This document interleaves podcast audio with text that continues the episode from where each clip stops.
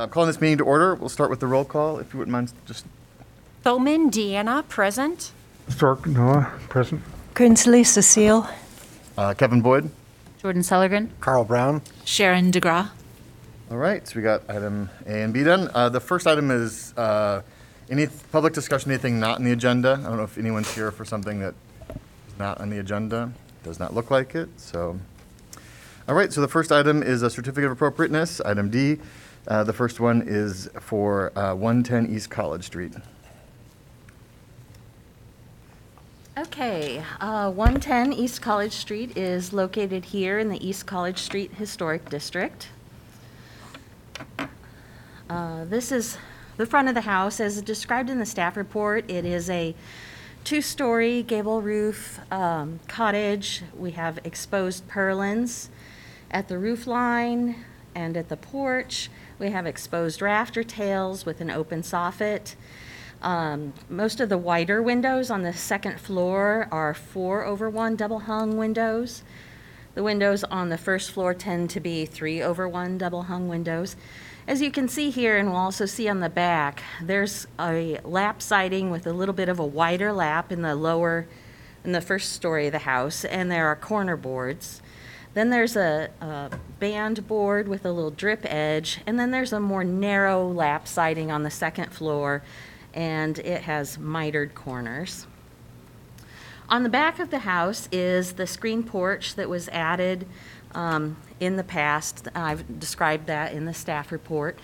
The current project is to remove that screen porch and add a one-story addition. I was mistaken in the staff report. It's not a bedroom, it's a multi-purpose room. It will have a first-floor bath in it.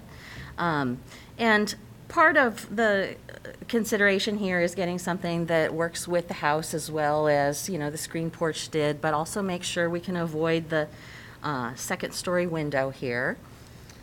Um, Here's just another detail of it. Part of the plan is to uh, salvage some of the wood that's still in good condition from this to help build the entry stoop at the back of the house. The owner is concerned with making sure that, you know, things are done in a sustainable practice and also that things match the house as well. This is the uh, plan of the addition. So north is to the top. We have the front porch area, the main body of the house with the little bump out on the west side. And then this is the addition. As you can see, it's set in from the corners of the house. There will be a pair of windows on the west side mimicking the pair of windows in the bump out. There will be a triplet of windows in the rear, similar to the ones in the front of the house. We'll have the entry stoop and then um, the bathroom area. And there will be a, a smaller window. I believe that it's actually going to be in this location. Here we have um, an elevation. As, as I mentioned in the um, staff report, there were some drawings submitted and there, they needed some tweaking. There was a hip roof instead of a gable roof and several things like that. And I believe these drawings have all been updated. So this is the, the current proposal. We have a gable roof. It has the three purlins um, that are exposed, like on the front porch. Same general height as the front porch. As you can note, and we can go back the pho- to the photos if you need to, we're not going to be matching this um, mid-level uh, band board here as the, the horizontal area. We're going to be matching what the porch does instead. So it's a little bit lower. In some houses like this, you might see where the, the eave end of the first floor somehow aligns with um, this band board. You're going to find that more often in older, like taller houses, like Queen Anne's and stuff like this, but that's not the case with this house. So here you see the rear exterior, door. It's going to be a half-light door with panels below, the three windows. The siding and trim will match the lower level to which it's attached, so we can match the coursing and the siding. Um, the foundation will match the stucco-coated foundation on the main house as well. And here you can see where it's avoiding this existing window. So this is the west side. The west side has the bump out in the main body of the house. Here is the addition. So we have a pair of windows mimicking that. And again, we can see that the addition is meant to line up with the roof on the front porch. Uh, The rear bump um, stoop is there too. This is the east side. The east side is a little bit more simple, though all the windows are singles. There are a couple smaller windows on the first floor, so this window will uh, mimic this window that I believe is probably in the kitchen area. Um, There's an existing door to grade here, and again, we're just kind of mimicking what the porch does, only it's a, a little bit wider. Um, all of the materials here will be uh, wood to match the house. We'll have wood um, siding. We can, of course, approve cement board in this case if they want it. We have corner boards, so it would be easy to match that. And that would be up to the owner. Um, The trim will be wood, and I believe that they are also going to have the windows um, as wood as well. The window and door product information still does need to be approved on this project, but generally, um, the, the owner also wants to do what would follow the guidelines, so staff is not really concerned about that. Um, Let's see, what else do we have? Yeah, so it, it's a fairly simple, straightforward project. We do have a lift, an accessibility lift that'll be attached to the rear stoop. Um, It's shown here in this case, and uh, generally, anywhere that that would need to be, to be installed would be fine. Um, The railing will match the, um, you know, our general railing. We're not going to match the front porch railing, which is, um, has siding instead of spindles, so it would just be a, a general square spindle. Um, So yes, the recommended motion is an approval with the door and window product submitted. All right, so just to remind everyone the order of operations here, the commission will just ask Jessica, Jessica any questions. There may be something she presented that we didn't quite understand. We'll open it up for the applicant to talk. If, if, if any of you are the applicant and would like to, you do not have to, you're welcome to. Um, and we'll kind of, uh, close the public hearing, have a motion and then discuss among ourselves. So, um, anyway, are there any questions for Jessica, just to understand what exactly she presented? If not, we're, we'd love to have the, we'd invite the applicant to speak if you'd like. You're not obligated to. If you just would sign in for our minute taker too, please.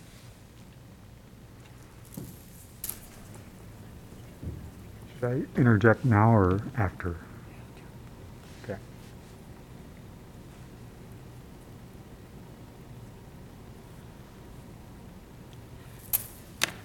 Can I take this? You can, Sure. yep. Okay, I feel more comfortable speaking without it. Um, My name is Boo Wilson. Um, We pu- purchased the house about 15 years ago. Before that, we had rented on Iowa Avenue. I was astonished at the difference. Three blocks makes a huge difference when it's from a non-historic to a historic neighborhood. It was a pleasant surprise. Conse- oh, excuse me. Consequently, in designing the addition, I've tried to consider the neighborhood. Um, I could have designed a less expensive, a more expen- a less expensive addition that would serve as a bedroom and ha- bathroom, but um, I wanted to consider the neighborhood too. Um, if I'm, if we did a smaller addition that is basically just a bedroom with a, uh, with a bathroom, um, it's going to look very attractive as an investment property with four bedrooms and two baths. Um, so I didn't do that. I designed something more in keeping with the first floor of the house um, because both my husband and I are in our 70s. Um, what, what we've designed would make a very nice home office. Um, and would, which would make it more attractive to a buyer who was look, intending to live in the building. So that's about all I can say, and not very well, but. Great, thank you very much. um, and you, if you have any questions about the, the project, we'd be happy to answer them. Do you have any questions for the homeowner? I think we're all right. Thank you very much. Anyone else from the public would like to speak? If not, then I think we need a motion on the floor so that we can um, discuss.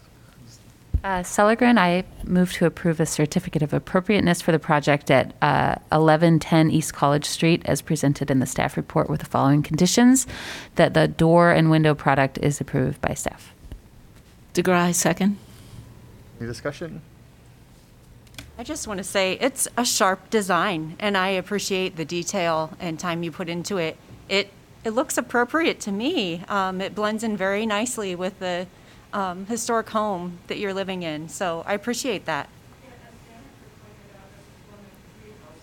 Similar proportion. My, my neighbors are there. Um, And, uh, you know, they're, they're solid middle-class houses. They weren't fancy, but they're very comfortable for a s- couple or for a small family. And, you know, and we'd like to, for the neighborhood to maintain the character it has. Thank you. I just, I'm going to kind of relay what you said a little bit for our minute taker, just so that they can, they can hear what you said. So, no, you don't need to, you don't need to say it again. I just was going to say that the applicant commented on the nature of her house and her neighborhood and trying to make it fit again. So I just wanted to, so you don't have to get back up. I just want to make sure our minute taker knows that that happened. So I think we're good. Uh, Good. Jessica, how often does the commission approve bathrooms in an addition like that? You know, I think that um, most of the time when somebody comes to the commission in order to do a one-story addition on a historic house, a bathroom is included, almost every time. If not, then it's somehow a kitchen addition, and they usually add a bathroom somewhere internally from the area that used to be the kitchen. It's a common thing. And, and to clarify for myself, right, that generally when we're talking about something like this, our purview is not how they're configuring the interior space, it's Correct. the We, exterior. Okay. We usually don't need even a plan for our review. When we have a plan, usually it is to explain a window configuration or maybe something like, you know, we are mimicking the smaller window in this one. And, you know, just showing kind of the area where that is might make sense since, since we're not, you know, matching one of the larger windows on the east side. But, but yeah, we don't actually care what the use of the space on the inside is. Well, and, and to your point, I think part of the concern of, a bathroom in a space like that is, is the square area. And so historically, that could be an impact if you're adding a large space as an addition. But I totally love using the wood on the exterior and the window design. I think that's all great. I was also concerned about the railing in the back. Is that historical or is that more of a, a certain necessity design? Railing, uh, this landing will be probably at least 30 inches above grade, and so a railing would be required. And it would be actually similar to the railing that is in here. Um, This railing is slightly unusual for us because the bottom rail actually goes to the ground. And, and we've already talked to that, uh, talked to the applicant about that. It's typical instead for the railing to be raised up, you know, just less than four inches, so we follow code, but that way you can push all the snow and leaves and everything off of that, that area without as many issues if the railing went to the ground. I particularly appreciate that you replicated the pitch of the roof on the uh, main part of the house uh, instead of just going with a flat roof, which would have been less expensive. But this is much more attractive and appropriate to the house, I think. Yeah, I was gonna say, you could really tell the attention, that, that somebody who's lived in this house and appreciates this house is, uh, is really put some thought and care into this addition. so- Well, and we've been working on this project since last fall. This is a um, 2021 application. so. Any other comments? Otherwise, I think we're ready to, to vote. Um, All right, there's a motion. All in favor, say aye. Aye. Any opposed? All right, the motion carries. Thank you. That is approved. Thank you very much. Thanks. Um, All right, sorry, uh, on to the next item. Uh, This is 109 and 119 East College Street, local landmark. Yeah, and I'll explain the uh, addresses, what, what's going on here is they submitted the application under the address of 119 East College. We approved the uh, tower building as an addition to 109 East College. And so that's why I've added 109. I did go and clarify with the building officials that the tower's address will actually be 123 East College. So it won't be either of those. Um, So the project we're talking about is the signage for the tower addition to uh, 109 East College, which is located here. We have College Street, Clinton Street downtown. Um, It's the west bay of the Dooley Block. Um, This is the plan, so I'll kind of explain. We have um, the, the corner bank building, so this is Clinton Street. This is College Street and the pedestrian mall. Here are the buildings, so we have uh, Martinis, the Union Bar, Soap Opera Revival, um, and we moved down here to 109, which used to be Giovanni's.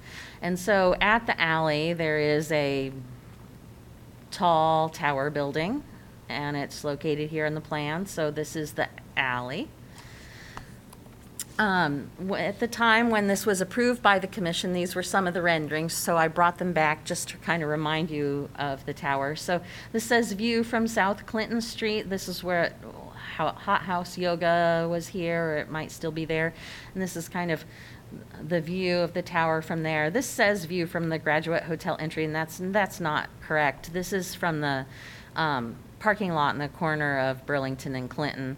Um, I unfortunately think that this might be a representation of the building that replaces the mill, because this is the parking lot that was on the west side of the mill. Anyway, this is the tower that we're talking about. And here we have a view from the Graduate Hotel entry. So this is Dubuque Street, this is what Estela's is in this building, and, and this is the view. So we will have a sign that goes in this location. Uh, To meet code, it's actually smaller than what we ha- are showing there. Uh, There is going to be a sign in this location right here. And there's a little sign at this location, because I think that the pedestrians might enter somehow in this general area. Uh, so this is the first sign. So this is the one on the end, and it was it was something that we looked at it and compared it to the sign code, and then they revised it smaller. So this is smaller than the first time it came through to us. They can only meet um, 90 square feet, I believe, is the total that they can have in this area, and it also has to be just a percentage of the wall space on which the sign is installed. And that's all part of the sign code itself. Um, So this explains that the sign will, um, where is that?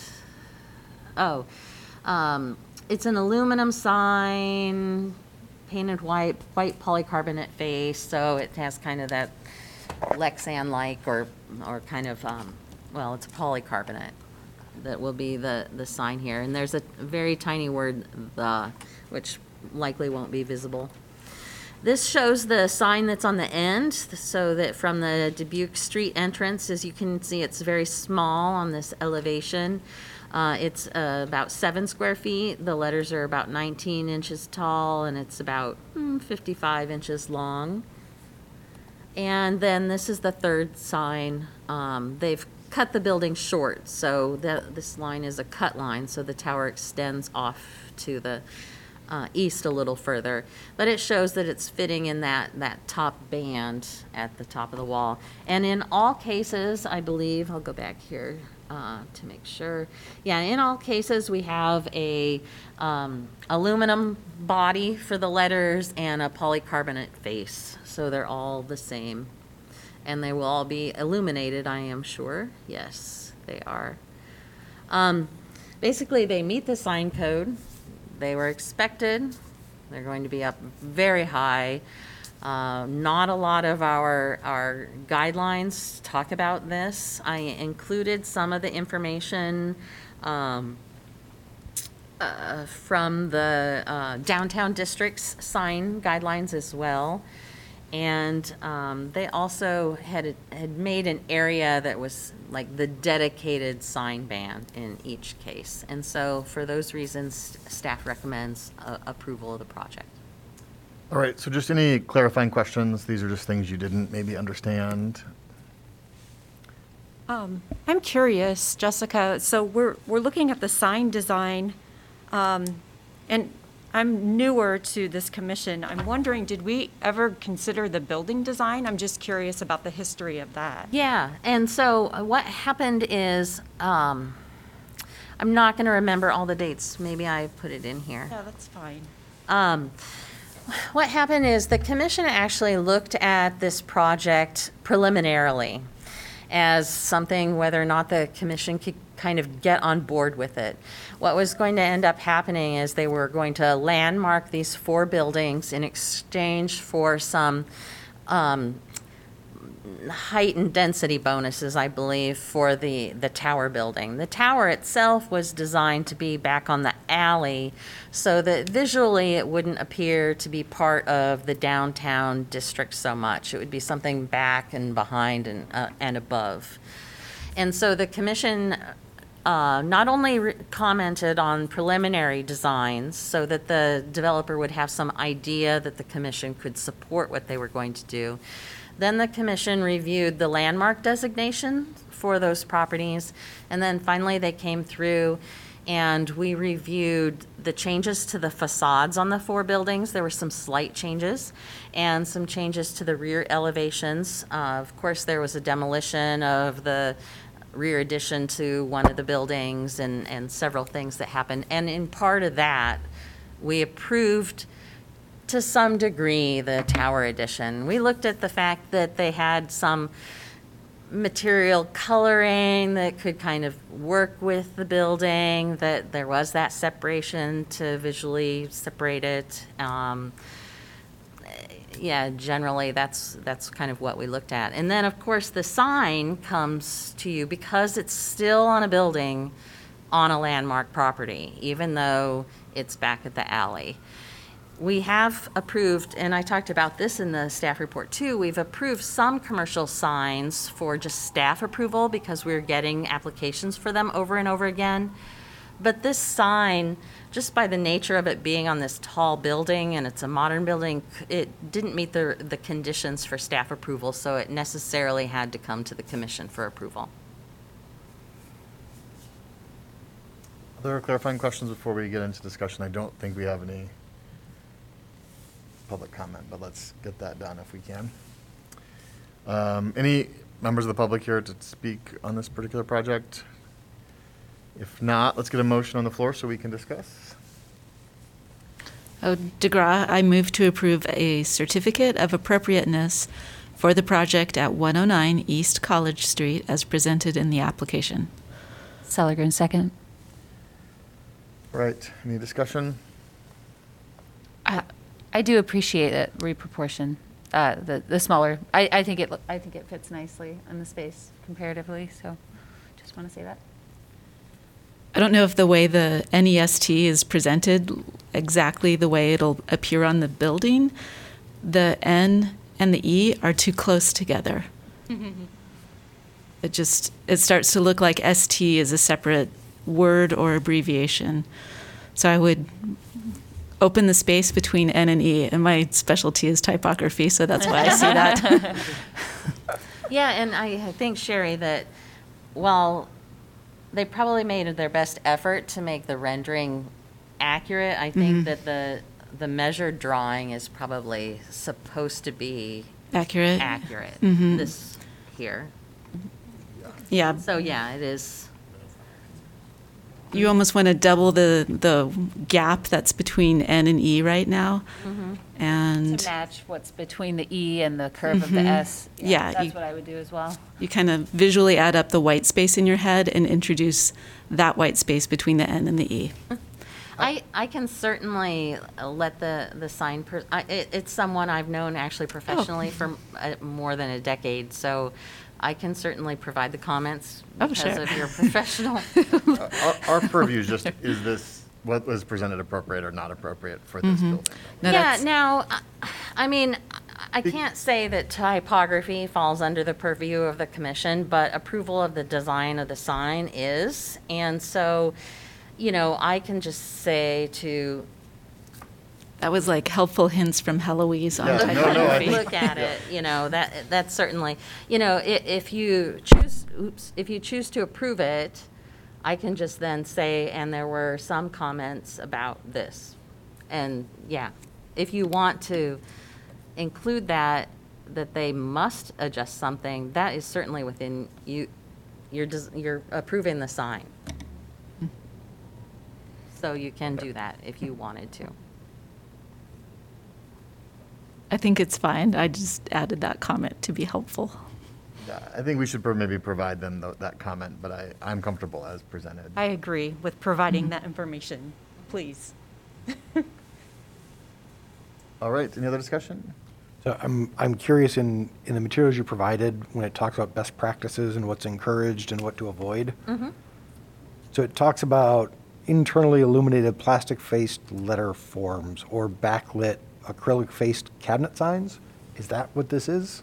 It's not, and I've actually had this clarified because that's part of our Iowa City sign regulations as well. Okay. And so if you think of signs specifically from maybe the 70s, where it would be a big box where the, the letters are printed on it and the entire thing is illuminated, so, you know, it's the background and the letters, it's all on one I f- piece. I feel like, like uh, dive bars often have that uh, Yeah. as their Got it. Yeah. signage. In this case, since it's the letters themselves that are illuminated, you're not, they're not doing what is, what they can't do. Okay, got it. Like- Thank you. All right, ready to vote? All in favor, say aye. Aye. Aye. Any opposed? All right, motion carries. On to the Montgomery Butler House. Uh, I, this is the third time we've talked about this, but um, we're making some progress here, folks. So let me just provide a little bit of context uh, and, and history, and then we need to vote. There's a mem- there was a memo that is a blank for what we do tonight. Um, uh, I went to the Parks and Recreation Commission last month. Uh, they unanimously supported this, our um, hopes to have a working group to uh, make some um, decisions around this property. And just as a reminder, uh, you know, in uh, May of 1839, Iowa City was chosen to be home of the new territorial and state capital. Um, the problem was there was no capitol building here yet, right? It was the middle of nothing. Um, and many other cities who wanted to be the new capital offered space temporarily in hopes they could kind of steal away the capital. Um, Walter and Elizabeth Butler, who were among the first settlers in Iowa City, understood that that was a very real risk and quickly built a frame structure to offer it to the legislature um, where they met. It was called Butler's Capitol or the Lean to Capitol. I think the Rush um, construction job made it lean a little, um, uh, saving Iowa City's place in the future capital location. Uh, I kind of think of them as the godparents of, of Iowa City. Uh, two years later, in 1841, new arrivals were still exciting news for pioneers. The second territorial governor arrived. People showed up at the hotel to meet him. Uh, a month later, the steamboat arrived, the Ripple. This is, I'm going to see if I can get the Ripple in twice this meeting. It's going to happen. Um, and impromptu parties were kind of welcoming them. That same year, two African Americans, Frank and Martha Reno from Ohio, arrived to purchase a lot and build a home from, for their young family across from the Capitol, uh, Capitol Square, that was still not yet being, it was still being built. But they discovered newly passed racist black codes, territorial laws meant to punish and discourage black people from coming to Iowa. The Renos, now in Iowa City, needed a white person to put up a $500 bond for them to stay. The Butlers, community leaders, made a public show of how terrible the law was and secured that bond, trying to set a welcoming tone for the new capital as much as they could given the awful laws. I feel very um, familiar with frustrations with what's happening at the state, uh, what state legislative laws look like um, that may be out of step. Um, but so the, the godparents of Iowa City, the Butlers, built this house on, a, on the bluff of the Iowa River.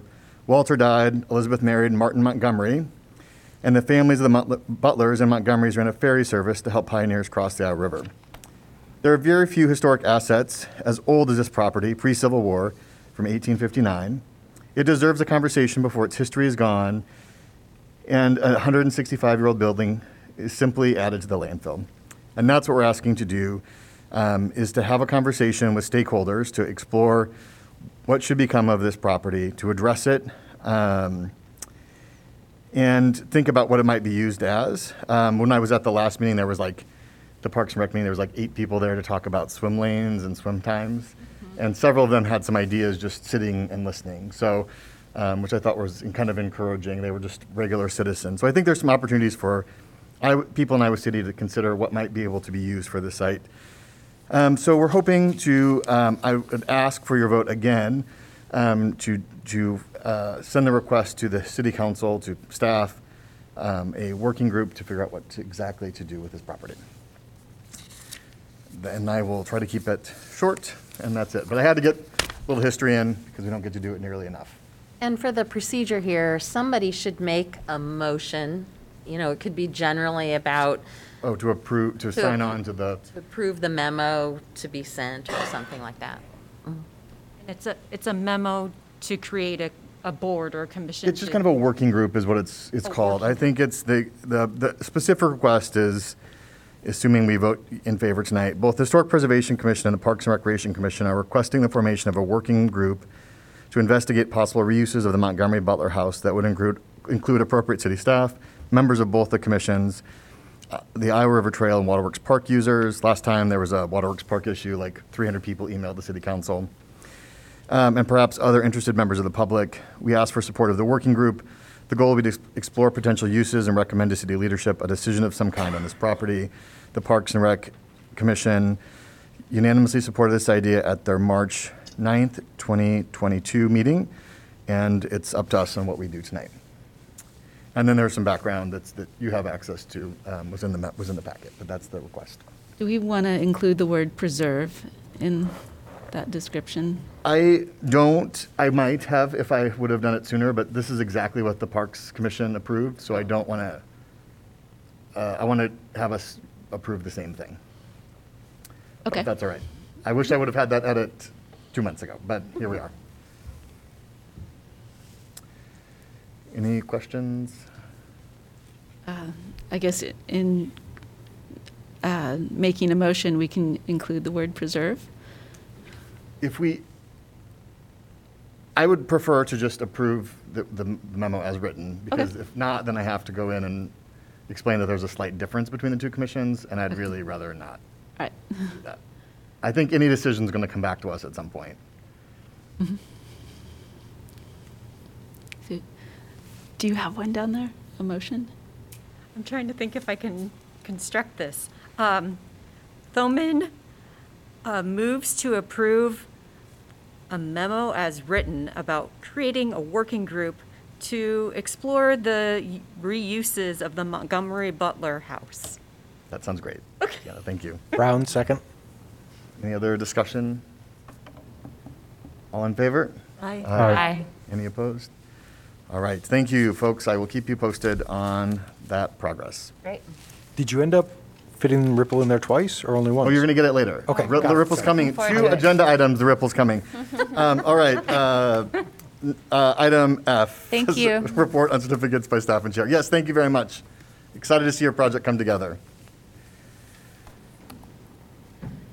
Okay, for certificates of no material effect, we have um, one, 1113 East College shown here. They have a really great barn garage in the back.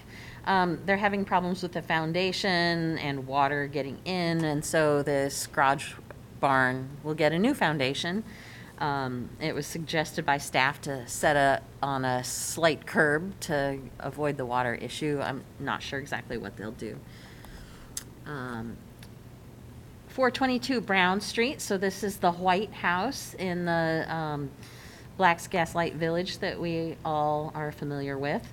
In the front of the house, there's a, an un- enclosed porch, and the apartment that's adjacent to the enclosed porch has a basement patio.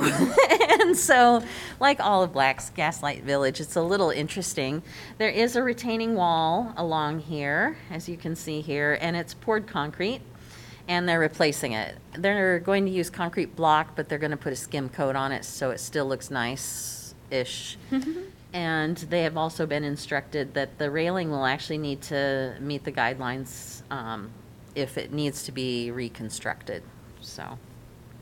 It doesn't right now because the spindles are attached to the outside and the bottom rail isn't in the right place. There's multiple reasons why it's not appropriate. Um, We had uh, at least a couple minor reviews. Uh, 1027 East College, there's a lot on East College for some reason, and it tends to come in clumps. Um, This was just a roof replacement. This house is um, being sold currently. And by the way, uh, going back, we, we review each uh, property and past projects as we go, and uh, this uh, house did not have a porch at one point in time, and, and so the commission had approved this porch as the reconstruction. Uh, 505 Clark Street has a a historic garage, they're just replacing the door, and then they have some other repairs. Um, Intermediate review. Okay, so this is one of the alterations to the front of um, some of these new landmark buildings. So this was a um, minor alteration to something we had approved, which means it's an um, intermediate review. One of the things is that on the old Sears building, they are installing a new storefront door, entry door here, which we knew about and approved. This pair of doors, which are just solid steel without any windows, um, were going to remain, but they actually are so rusted through they cannot. And so they will be replacing them with a pair of doors that look very similar to what they're putting in the other bay, so will match. The interesting thing here is that uh, as part of the project, there is an elevator tower now that is located inside the building in about this area. Um, and so these will not be operable doors. They're just to look like doors. They won't have hardware or anything, so there won't be any people trying to use them to escape or anything, but um, they will appear like doors, but they won't be. The other thing is on um, uh, 109, the, if you ever went to Giovanni's, there was that interesting little triangular alcove that you would walk in. It was put in there so that they would have a, a, a, a more controlled entry from, you know, breezes going into the building. It's at an angle because of some, uh, the fire suppression system piping happened to come up through the floor right in that location. Uh, there is not going to be a door there, actually. This storefront would not have access for people going in and out of it. It will communicate with the other buildings. So what they're going to do is remove the alcove and again put a, a fake door. It'll look just like a door, but it won't have hardware anymore, so that we always maintain the historic storefronts having a door as a part of the architectural language and, and part of their historic character. Um, 508 South Summit Street, this was a rear um, addition and um, entry porch that the commission had approved last year. And it was a simple change. Um, They, instead of having a pair of, of French doors here, they have gone down to one door and a window and then, and moved the stair over. So it was just a small change.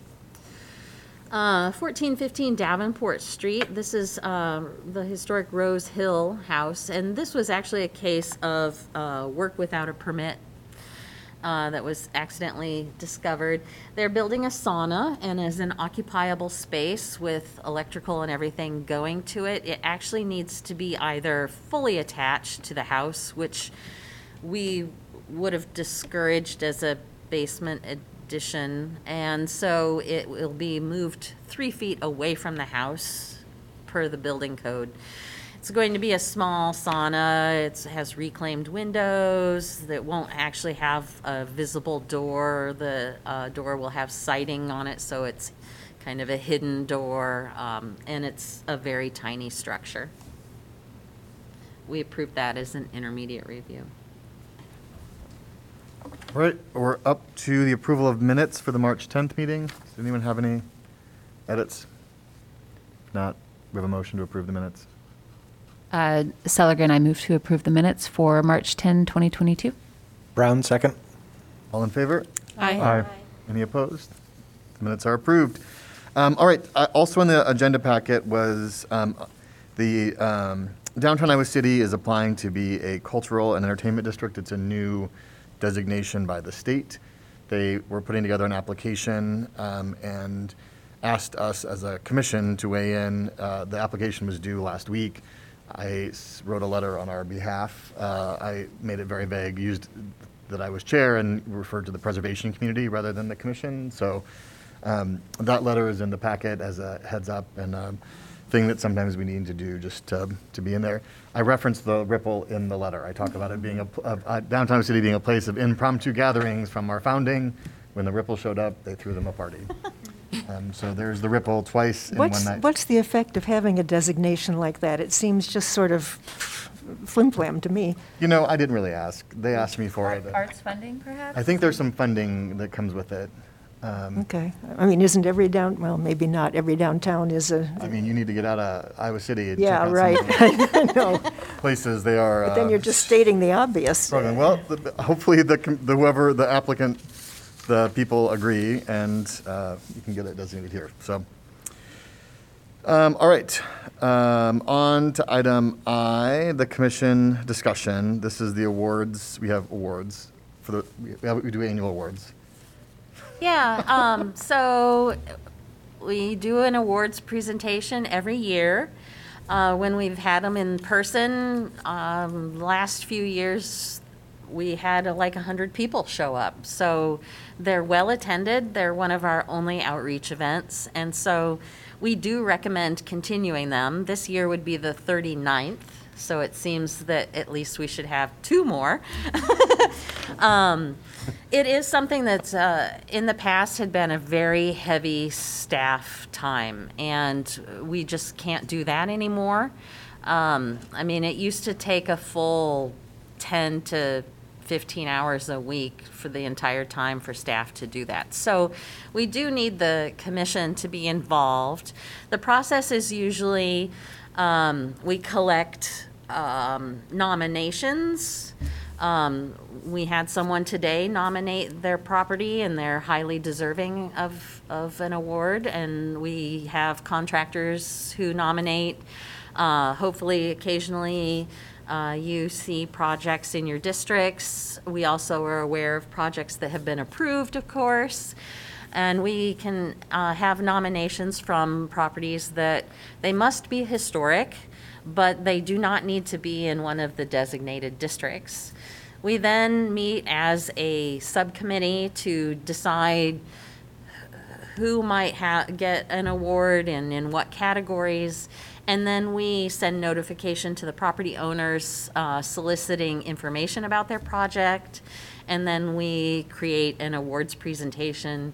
We invite the contractors, we invite the owners, we create um, award certificates to provide for them. We have done the last couple online. Um, I think that for the commission members who were involved, that made it a little bit maybe easier. For me, it was more fun that way, but the attendance is, of course, very low. And last year, we had an issue, it, they couldn't watch it at the same time it was being done like they could the first year, because there was, they had to wait for the recording. It was unfortunate, um, but it, it did happen. And so, basically, the commission needs to decide if they want to continue with this and how we might proceed. One of the things we need to do is, is decide on a date or come up with an idea or a plan to decide on a date. And um, usually we need at least two and a half to three months in advance to really work through that. Did we do September last year? Was it? Last year, it was scheduled for May, like the year before. Uh-huh. Um, But frankly, we, staff was not ready, and so we had to postpone. Um, There, there are some elements of the presentation itself that staff has to do because we have the information and we end up with the photos. And so, um, yeah, we ended up postponing it to July last year. Did, we had the same problem for, from, for- from staff's point of view last year, and we tried, I thought, to modify it a little bit. Was it any less of a burden for you last year than previously? It was less of a burden. First of all, um, staff was less involved in writing the scripts, and so that the script writing went, uh, I thought, much better than normal. Um, So good. I just remember being so entertained by that. I still think, every time I see that house, I think of your description Yes, of it was. I mean, it was exciting. Well, and what was nice about that too is, I mean, we do have to keep some genericness about how they are delivered because we want to make sure that we put forward, you know, our best vision and use our correct language and stuff.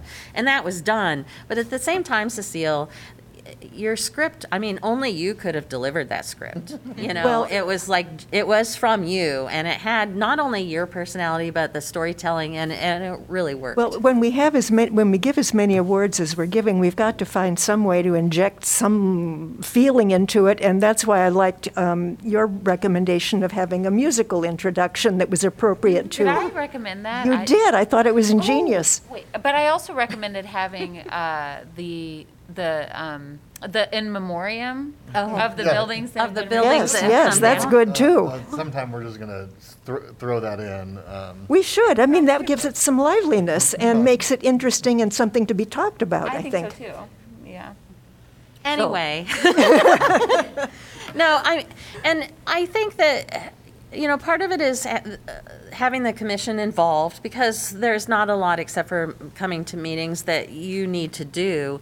And so, you know, I don't know if maybe we want to not have it, we have to have the, this, the subcommittee, when they meet to decide who gets the awards, that actually cannot be a quorum. We can't have a quorum for that because then it needs to be a public meeting. And traditionally, we don't want to have to discuss whether or not somebody gets an award in front of somebody who might not be happy about that. The history of the awards used to be that the applicants would apply. We brought in reviewers from elsewhere who would publicly go through the projects and decide who got awards or not, and there was a That was lot of awful, yeah. contentiousness. Yeah. And so we do not do that. You know, it's all a feel-good thing completely. But I'm wondering if, except for that part, if maybe, you know, there could be some semblance of a whole commission involvement and little bits of things that need to be done. Uh, Not everybody was going to want to present, not everybody can go install yard signs. You know, there, there's likely some task, large or small, that anybody could do. I think the other key thing is, that makes it more manageable is not being a little more judicious with the number of awards we give. I feel like we're, we get in these meetings and they're like, give an award, they're free, everyone gets one, and then we have to write a script for each one and, and gather photos and put up, it just, I feel like in some ways keeping it a representation of what has, of the best of what has happened, I think keeping it a little, a little more judicious, I think helps keep the work um, light and also makes the awards a little more, um, you know, Have more prestige. yeah, I Would guess. it, is, have, is, has there been a standard in the past that it's, it's, al- it's not always something that comes under review? No, No, it doesn't have to be. It could But be any. would that be helpful? Because we'd have all this information Well, available? but we do, I mean, so the painting projects are not going to be something that comes under review. Gotcha, right. Because we don't review painting. But yet, they tend to be really obvious. Yeah. And um, it's a lot easier for people to, we tend to give more painting awards than anything else just because sometimes the difference is spectacular. Yes, it's exciting. And y- y- a lot more people do those than, say, additions or rehabilitations or something It's exciting, but it's not necessarily exciting to write about, I learned. No. There's only so much you can say. Yeah, yeah. And so in those cases, it's nice if you, there's something about the house or if the, we do, I mean, we send them and ask them to provide a narrative. Some property owners write pages. I mean, we've gotten a five-page report about their project before and we have to boil it down to a paragraph, you know, so it's, it's Yeah, I got really chewed out because I didn't use what the uh, owner had written, you know, or didn't use more of it. Oh, yeah. appreciate. I usually try to let them know that that you, that was great, but we're going to use a small part Can of we, it. can I ask a question about, I, I feel like the first step is getting nominations, right? Like, Mm-hmm. what, do you, you guys send out stuff to your, like, to known contractors? Is that, Yeah, and at the last meeting, Carl made a good suggestion about, you know, just periodically or every month reminding the commission to, you know, if you see something, say something. But, uh, y- yeah, um, we, in the past, would email our contractors and say, hey, do you have any projects? And, uh, you know, uh, I mean, some do. it's, it's sometimes it's, it's just difficult to even compile that email to get, you know, get their, all their email addresses together and, and Make sure you're not like leaving anybody out. Yeah, the other thing that we have done before is put a notice on our Facebook page, but since we haven't done anything with our Facebook page in like two and a half years now, Well, we could, that it could be something though that we, like if we, s- you know, I don't know. Yeah. What we would do is say, we're algorithm." now accepting nominations for the mm-hmm. awards. Please submit your awards And then all of us here share, you by know. this date. Mhm. We usually set a deadline for those awards. I, th- I'm just, I'm wondering, like, to me, that is the, like, we, the first step. And then once, like, we can get that moving, Mm-hmm. you know, either with us collecting stuff in our neighborhoods or stuff we see around. Hopefully it'll be nice out. Maybe we can use it as a reason to get out and walk in a neighborhood. and s- you know. Unlikely. But I think it's important to con- ask the contractors just to keep in their mind that there is such a thing as an Historic Preservation Commission, because we're easily forgotten sometimes. No, n- no, and we can certainly email them too, like we always Yeah. have. That's not a big Yeah. deal. I have also, you know, I've been here seven years now, and, and each year my ability to keep a list, running list, you know, has improved. So, not by a whole lot, I, I just wonder if we want to set like a, a deadline for, you know, the second half of May or the end of May, six mm-hmm. weeks from now, to just get those in. Okay. And then at our May, me- like, for us, meaning that we have a, another meeting in May to remind us, we can get, if you, you know, I don't know if that fits in your work schedule, to be able to send out the contractors. You know, we can figure out what the Facebook page says. I don't know that, sure. So you're thinking that we could sometime soonish, we could send out a notice to contractors, maybe on the Facebook page. You guys could look around or think Yep. about it a little bit, go through. Well, I'll old email friends of Historic projects. Preservation, and ask them to start thinking Yeah, of nominations too. And have a deadline of, I would um, say like the end of, sh- of May, which would give us, and then at that May meeting perhaps, or maybe the June meeting, we could set a date and a, an involvement process, knowing kind of what that looks like. yeah, and we would have to decide. Frankly, one of the biggest decisions would be, is it tele, uh, you know, taped or is it live? And then if it's live, where is it? I was, I'm feeling September. I don't know, you know. Well, we had said once before it was a good idea to have it later in the year because people would have finished perhaps their renovations by the fall, or that's usually a goal. Uh, yeah, the interesting thing is, this will be the 2021 It'll be 2021 awards complete. that we will be having. Oh, okay. But it's, but it's maybe like getting students involved who are back in September. I, you know, the weather's like a little bit more predictable. I guess in the summer it's, it's predictable, but. I just think if we have a, a, a- a deadline for ourselves in nominations, that will force us to Yeah. make the other decisions, and maybe we, that, at that May meeting on the 12th, we can outline kind of a more specific uh, timeline, but to me, the first thing that, to get going is the nominations, because that takes the, the longest. Yeah, usually And we usually, could just set whatever arbitrary deadline you want, Jessica, based on when you get a chance to email. yeah, so when I think about this, I think, okay, so we have a deadline for nominations, and the two things that immediately follow that, just so we're aware, are the subcommittee meeting and deciding, and then the commission will vote to approve the awards. And so, you know, if we have a deadline the end of May, we're not going to turn around and approve those awards in June. So it would be July or something. I mean, that's Yep. fine, but I just want to make you aware that we're not going to suddenly uh, uh, move forward in Right. June. I- Yeah, I feel like August or September is our likely Yeah. timeline based on that. And then if we're going to talk about this in May, should we talk already about next year's calendar so that we're saying these things two months prior so that if the idea is to get us back towards a May, because would the idea be to get us The- in a normal? has to be May. The reason we picked May was because. It's there were- Preservation Month. It was Preservation Month. But the, the challenge with spring, the- with, with the first half of the year is we get the most applications, both staff review and otherwise, and, and our staff time is tightest. Right. Um, because we only have half s- staff essentially. Right. I mean, the city will tell you otherwise, but that's. Sure. Um, uh, anyway, so that is the challenge with May. So I think generally a summer, fall is, is just kind of realistic of what we're able to do, given the, the limitations of what we got. Yeah, when I first came here, it was in January, just because that's what they, was the dead time.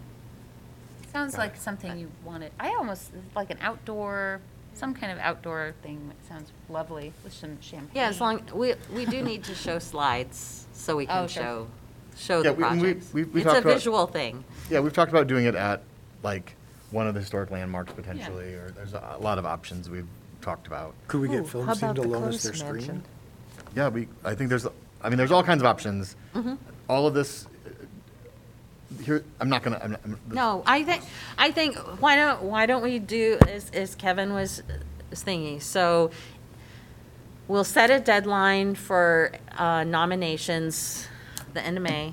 Um, Yeah, and it could be early June. I just was trying to kind of get a, No, I think, I- it's just, End end of May sounds good. yeah. If we say, if we put Yeah. a June word in there, Right. then it'll slip. yeah, the end let's of make it um, We- either the 20th or the 23rd, so that we're a week ahead of the end of June. I think May 23rd makes sense. That's, Okay. people can do their thing over the weekend if they want. Okay. And then we can bring our ideas in the May meeting or after if we've. done Yeah, it. and you- They could go directly, they don't, we don't have to talk about it at the meeting. It's just an No. opportunity for us to see each other. Yeah, d- it would be best if we don't talk about nominations at a meeting, just so they're not in the minutes, just in case. We don't want somebody to think, we did have somebody a few years ago who thought that they were getting an award and they weren't. And they, they even came to the show. It was uh, really unfortunate. I must have blocked that out or it was before my time. Yeah, I, I don't actually know why they thought Okay. that, but whatever. Um, so yeah, the deadline the twenty-third, May twelfth, we'll mention it again to you guys so that you can have the same deadline of the twenty-third, but we'll, um, try to get something on, on Facebook. I can definitely email the contractors soonish so that they can have a little time, and then we can move from there. And I think, I'll- Jessica, I'll try to maybe, you and I can maybe chat befo- before the May meeting. We can kind of outline a, a timeline and Yeah, some things that. you Sounds know, good. What we need to decide at what point. We did that, I think, last time too. I'll, I'll do a Facebook announcement if you want. I think last year the photograph just wasn't, it was a weird photograph. okay, Okay. sure, that sounds good. Um, Um, Good. I, I have actually two things with the discussion. The other thing that's on there, and then I also have a thing to add. Um, I wanted to know if anyone had any thoughts that they might want to, to attend the Preserve Iowa Summit, the annual state conference. Um, it is June 2nd through 4th, so it's usually the Thursday through the Saturday. It's in uh, Mason City. I am not attending, and um, so it's possible, I, it's possible we could um, pay for one, I'm interested. That, that would be my last meeting, I think. oh, okay. Well, I mean, our meeting would be the week after that. Yeah. Yeah. You'd be interested? Anybody else would be? Jessica, interested? I might, I've thought about it just because it might work in my life. It, Saturday certainly will not, but I could do like the Wednesday, Thursday and come back Friday night. And it'd be cheaper on the hotel. And that Saturday morning is always the kind of a light day. But I, I don't know. And I frankly don't know what our budget is, just an FYI. I wanted to find out if there was any interest so that we can figure out what the budget might be. So you would not be there until Saturday, you'd be just the Wed- uh, Thursday, I'd- Friday? I'd or probably go whatever. up Wednesday night, depending on when it starts Thursday, and then leave, check out Friday morning and leave after the sessions. And you? Um, Maybe the whole thing? maybe the whole thing. Okay. And I'll just get back to you on that. If, if budget's a concern, then just like one overnight and two days. Okay. Oh, oh, and then the other thing is, we do have um, Cecile and Sherry and Jordan, whose terms are all up. Cecile and Sherry have both put in two terms, so it's, uh, you can certainly apply again if you'd like, but it's unlikely that council will, will appoint you again. Um, Jordan, you've only had one term, so you can certainly apply again, and hopefully council would appoint you again. But then otherwise, we would really appreciate it if anyone can help. Uh, we would need a new Brown Street representative, a new Summit Street representative. We still need, um, uh, East College Street, Jefferson Street, and I believe we might need a Woodlawn representative since I'm gonna we- check with Kevin. we have not had um, our representative show up for a few meetings this year, so. Uh, May 10th, I believe, is the deadline for those applications. Oh, so get it in if you want to do that. All right. Can I just resend the email original? There's a form. Okay, right, It's, right. it's And not hard. they- It's two questions. Okay, great. And It's they like do, familiarity with the commission and why do you want to be on it? Okay, and they do want you to make an effort. I will. By May 10th? May 10th is the deadline, I believe. It's, it, I will, uh, it's in, it was, it's in the council packet. And I'm The sorry, I deadline. didn't look that up. I, It- I it did. is. It, di- is it? It definitely is. Okay. May 10th. Jessica, c- could you send a formal email about that to us? All of you? Mhm. I, I, I- I would appreciate that, just of the districts that need reps and, Yeah. Yeah, and then we could, Jessica, if you could maybe just link the link to the maps, just so that, you know what I mean, like, because like the East College is like just this, it's like, so the challenge with, just for, for reference, with, with Jefferson, East College, and Woodlawn in particular, it- it- there's just not a lot of houses, yeah, there's only so many residents, and particularly with Woodlawn, there's very little turnover in that neighborhood. Yep. And several of, I mean, every- everyone who's ever wanted to serve, I think, already has, uh, and that, uh, the, of those But like eight there is that houses. apartment building.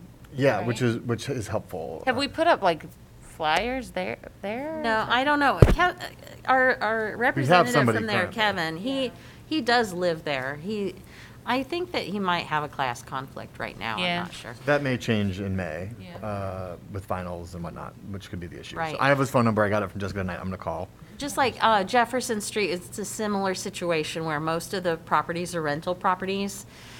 So the owners can't be representatives, but the residents who live in the district can be a representative. Um, and the, the, the challenge is that uh, those, the terms of the commission often don't align. Right, this is due May tenth, all those, a lot of those people are, are, if they are moving, won't, are done on, you know, mid-July or whatever, and Yeah. then move back in on August first. So it's a little tricky for that one in particular. Yeah. Um, but those are the, those are the three, uh, or the two we have, and then the three that are up, up again. In So- order to have a historic uh, neighborhood, do you, do you have to have a representative on the commission? The requirement is set by the state that every historic district we have must have one representative Okay. on the commission. Wow. And then our quorum comes from our total representative count. So our total representative, I mean, the commission should be 12 people. Yeah. And so seven is a quorum. And, I mean, frankly, if, if, we wouldn't be able to have meetings if we didn't have enough representatives. Yeah, we should think about adding a, like a, another at-large, just so that we have uh, more, c- that's just, It's the good life at large. yep, okay. We're getting ready to adjourn. We just need a motion to adjourn before you go. I move we adjourn. Um, any- a second? DeGraw, I second. All in favor? Aye. Aye. Our motion's adjourned. Also, we have our assistant city manager here. Uh, just wanted to say welcome before we finished. Uh, You're welcome. We're adjourned, but you're welcome to, Just wanted to uh, say hello. Um, Redmond Jones, Deputy City Manager. I've been with the city now for seven months, so I'm finally getting out to some of the commissions and, and introducing myself. So, um, Thank you Nice to for meet you. coming. Yeah, welcome. thank you. We have fun. yes. yeah, we're one of the better ones.